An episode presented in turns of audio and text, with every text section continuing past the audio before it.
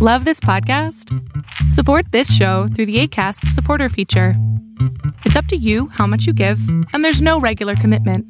Just click the link in the show description to support now. Hey, I'm Ryan Reynolds. At Mint Mobile, we like to do the opposite of what Big Wireless does. They charge you a lot, we charge you a little. So naturally, when they announced they'd be raising their prices due to inflation, we decided to deflate our prices due to not hating you. That's right. We're cutting the price of Mint Unlimited from $30 a month to just $15 a month. Give it a try at mintmobile.com slash switch. $45 upfront for three months plus taxes and fees. Promo rate for new customers for limited time. Unlimited more than 40 gigabytes per month. Slows. Full terms at mintmobile.com.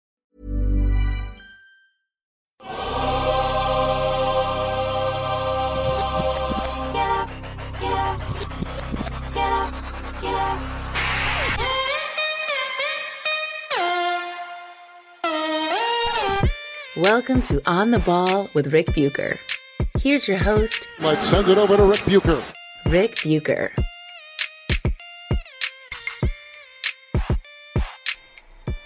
This is On the Ball on the United WeCast Network, and I am Rick Bucher. You can see me on FS1, hear me on Fox Sports Radio, and you can read me by ordering the memoir of Brian Grant and his battle with young onset Parkinson's called Rebound. If you know someone with Parkinson's or you know nothing about Parkinson's, you will want to read Brian's story. Order your copy on Amazon or visit your favorite brick and mortar bookstore to grab one. Are you a Kindle reader? Audiobook listener? We've got those versions as well. Support Brian's Foundation, which supports those afflicted with Parkinson's, and pick up your copy today. You can also follow me on both Twitter and Instagram at Rick Bucher. I'm a lot of places, but there's only one place you can hear me talking about story angles and perspectives that you are not likely to find anywhere else, primarily but not exclusively involving the NBA, and that is here. Holiday Schmoliday. OTB is like the MFing Postal Service. Neither snow, nor rain, nor heat, nor gloom of night stays this podcaster from his appointed rounds. Only a Wi Fi outage, or maybe one of my dogs getting a foxtail stuck up his snout. I don't know if any of you have experienced that, but it's pretty wild. My pit Ridgeback mix snorted a piece of grass up his nose with the spikelet or foxtail at the top that makes it impossible to sneeze back out. But oh, how he tried. You can imagine how much it tickled to have that thing up in there. The hard sneezes resulted in causing his nasal passages to bleed, which meant that every massive sneeze now resulted in a spray of, well, snot and blood because dogs don't believe in covering their noses or using a tissue. The, the room looked like a freaking crime scene. This is the difference between men and women, or maybe just me and my wife. She was losing her mind over the state of the dog and the state of our house. And I, meanwhile, was kind of fascinated by the entire show. His sneezes were just so impressive. A don't worry, quick trip to the vet, and we got that sucker out of there, and all was well. But all of it made an impression on me. I have no idea why I shared that with you. Maybe because it is a holiday. But one more item before I get to the topic of the day, which, by popular demand, is a look at all the moves that the Brooklyn Nets have made and where that puts them in the NBA's power structure, or at least in the Eastern Conference. For those who, like myself, were worried that the NBA legends would not be well or fairly represented in the selection of the league's top 75, there's actually reason to believe that they will. Now, that doesn't mean all of the 50 all time greats picked in 1996 will make it in, but I don't see a slew of them being kicked aside for a slew of modern day stars simply because their accomplishments have been preserved digitally or look more impressive statistically. The reason? Media members will compose a small part of the selection committee, I'm told, and they will be selected from the NBA's annual Kurt Gowdy Award winners. It's not a long list and includes such longtime veterans as Peter Vecsey, Bob Ryan, Jackie MacMullan, Sam Smith, Hubie Brown, Marv Albert, and Doug Collins. I don't know who among them are on the committee other than Vecsey, who announced he was part of it on Twitter. Vecsey also announced that he was eager to set right the oversights he felt he made, evidently as part of the 50th selection committee, namely getting Dominique Wilkins, Bob McAdoo, and Tommy Heinsohn into the mix. Now, that doesn't mean he's intent on knocking a few of the 50 off to make room, but it opens the possibility.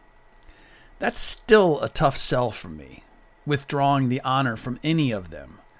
But if it's done for someone more deserving in their era, it's far better than losing out to someone in the modern era.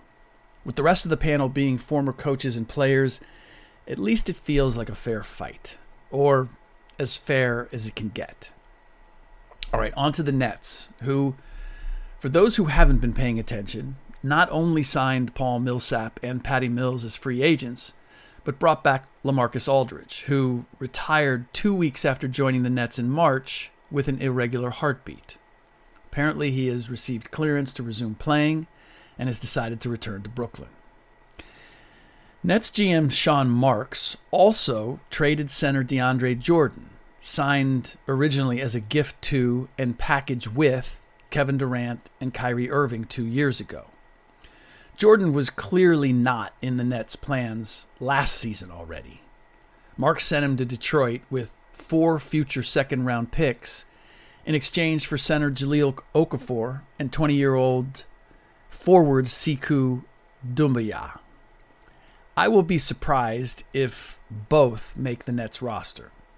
Okafor gives them a far less expensive traditional big body than Jordan, although he doesn't have the mobility even of 33 year old DeAndre, despite an age year, uh, eight year age difference. He is a physical presence and potentially could be useful in certain matchups, although the Nets have shown that they are almost exclusively interested in playing small and putting as many shooters on the floor as humanly possible. Okafor has attempted 27 threes in his six year career, making six of them. Nor is he a mid range shooter, having taken nearly 80% of his career shots from within 10 feet of the basket. He's also not a particularly gifted shot blocker, averaging 0.8 for his career and swatting five of them last year for the Pistons in 27 appearances. In total, it's not the moves, but the message and the mental makeup of the additions that has me feeling different about the Nets than I did a year ago when I saw and predicted that they would be a second round and out team. There are still legitimate questions to be answered about how well they will be able to defend, especially protecting the rim, and if they can maximize the talents of KD, Kyrie, and James Harden all at the same time. Who's going to be their vocal leader? Who is going to demand better collective play when need be, as Giannis Antetokounmpo did last year for the Bucks for the first time? We still don't know. Jeff Green will be missed, both for his defensive versatility and ability to space the floor shooting threes. He also was a threat in certain matchups to put the ball on the floor and drive to the cup. Millsap is a 34% three point shooter, well below Jeff Green's 41%. And that's playing with an outstanding passer in Nikola Jokic. Green elevated his shooting in the postseason for the Nets last year, where Millsap fell off for the Nuggets, and he's not driving by anybody these days. What I like about the additions of Millsap and Mills, though, is that they are steady, even keeled pros who are well versed at being role players on good teams. Fans and media got all giddy that the Nets had players with a combined 41 All Star appearances on the roster last year after they added Blake Griffin and Aldridge. The problem is that All Stars are generally used to having the ball in their hands and plays run for them. Millsap is a four time All Star in his own right, but the last time he received that honor was five seasons ago, and that was with the Atlanta Hawks. He was primarily a starter for the Nuggets the last four seasons, but clearly played a complementary role, playing off of Jokic and Jamal Murray. That's actually good preparation for what he's going to be asked to do with the Nets. Mills, meanwhile, is a career backup guard with a championship ring to his credit. He's played so many different roles for the San Antonio Spurs over the years that I have no concerns he will find a way to fit in and contribute to Brooklyn's cause. Now, can either of them defend at this stage? Jrue Holiday big boy Mills when they met in the Olympics this summer, a key turning point in Team USA's win over Australia when they exacted revenge for an earlier exhibition loss, in which Holiday did not play because he was still busy winning a title with the Bucks. But that's something for Nets coach Steve Nash to figure out, and I imagine Steve Clifford, as a consultant, will be far more useful helping with that than offensive maestro Mike D'Antoni would have been. Hey, I'm Ryan Reynolds. Recently, I asked Mint Mobile's legal team if big wireless companies are allowed to raise prices due to inflation. They said yes. And then when I asked if raising prices technically violates those onerous two year contracts, they said, What the f are you talking about, you insane Hollywood ass? F- So to recap, we're cutting the price of Mint Unlimited from $30 a month to just $15 a month. Give it a try at mintmobile.com slash switch. $45 upfront for three months plus taxes and fees. Promo rate for new customers for limited time. Unlimited more than 40 gigabytes per month. Slows. Full terms at mintmobile.com. I don't know how much competition the Nets had for Mills and Millsap's services. But there's only one reason for them to go to Brooklyn at this stage of their careers, and that is to win a ring. There's a value in having experienced veterans with that kind of single minded focus in your locker room.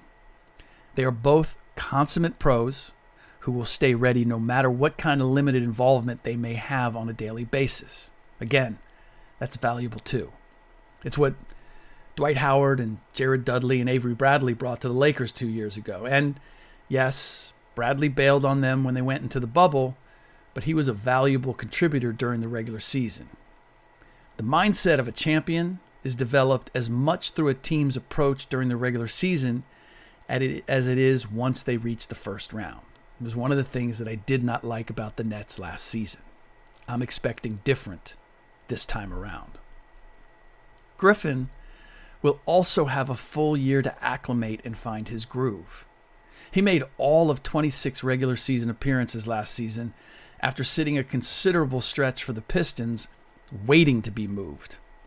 That's not much of a runway to prepare for a completely different role than he'd ever played before. If he can stay healthy, and that's still a relatively big if, he should be even more effective than he was last year in the playoffs, and he was pretty damn good. I don't know what to expect from Aldridge, and neither do the Nets. His stats were solid in his five appearances last season, but none of those were with Harden, Kyrie, and KD. He played one game with KD and one game with Harden, if memory serves. The biggest challenge the Nets will face is in dealing with Ant- Antetokounmpo if he plays in the paint the way he did against the Suns. Neither DeAndre Ayton nor Jae Crowder could do anything to slow him down. And it's hard for me to imagine Blake, Aldridge, or Millsap will have any more success. This is not the Antetokounmpo that Blake faced in the second round. This is a whole different animal. But how will the Bucks match up with Harden? If Khris Middleton gets that assignment, advantage Harden. The Nets are going to pose some questions the Bucks are going to have to figure out as well. Mike Budenholzer, who was on the brink of being ousted if the Bucks didn't advance past the Nets, has his contract extension. Now he's going to have to earn it. I generally like teams with something to prove. It was an important component for the Bucks last year. All those disappointing early exits previously. The Nets have that same mojo working for them now. Yes, they were projected by many to get to the finals last year already, but there's something infinitely more powerful in having carried that expectation and suffered the pain of falling short, regardless of the reason. Milwaukee understands how hard they have to play, what they have to focus on, and what kind of defense is required to be the last team standing. But will they hone all of that? Or will having won a title take the pressure off? The need to prove everybody wrong? They have demonstrated a propensity in the past of downshifting, even along the way to winning last year's title. Now it's the Nets who have the hunger of a team fueled by what could have been. And that's a pretty powerful intangible as well. I still consider it wrong to favor the Nets over the Bucks at this stage. And there is an entire 82 game schedule to survive before we really find out who is on the floor for both teams when we get to the games that really matter. Milwaukee has a far deeper roster now than they had a year ago. Everybody dismisses that they were without Donte DiVincenzo for all but essentially two first round games against the Heat. That left them painfully thin, particularly on the wings. And the new additions of Grayson Allen and Rodney Hood should help immensely in that department, at least as far as depth. Both of them have size, both are decent defenders, and both have shot better than 35% from three in a playoff series. I would expect the Bucks will get more out of them than they did Bryn Forbes or Jeff Teague. And I don't see the absence of PJ Tucker as a significant loss. Yes, he was matched up with KD. Yes, he harassed him. But get past the bluster. And the fact is, KD got whatever he wanted. And Tucker offered nothing at the offensive end. Bobby Portis ultimately played a bigger role in the Bucks completing their mission and he's back. Tucker ate up minutes, which was useful with Milwaukee having such little depth, but that's not the case now. The beauty of all this is the Bucks are measurably better, but I expect the Nets will be too. I'll put aside for now who is going to come out on top between the two of them at the end of the year. But we, as basketball fans, are winners for sure, and that it should be entertaining as hell to find out. All right, that does it for this episode of On the Ball on the United WeCast Network. Please rate and review the show on iTunes or wherever you get your podcasts. A couple different directions we could go in the next episode. There's still the discussion of Kyrie versus Steph and who is the most talented or skilled. That's been of major debate in NBA circles. And yes, that's a sign that we are in the off season and things are a bit slow. But still, it's worth taking a look at exactly how they match up and what their strengths and weaknesses are. There's also, of course, the finishing the last era of picking the 15 players, actually 14, since LeBron James has already won, from the last era of the last 75 seasons. We have to get to that too. We will this week. I'm just not sure when. In the meantime, as always, thanks for listening.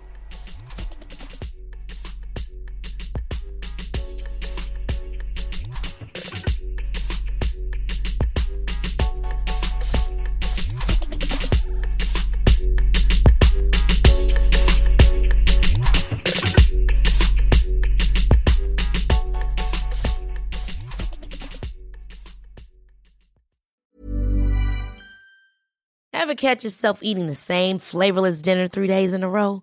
Dreaming of something better? Well, HelloFresh is your guilt free dream come true, baby. It's me, Keke Palmer.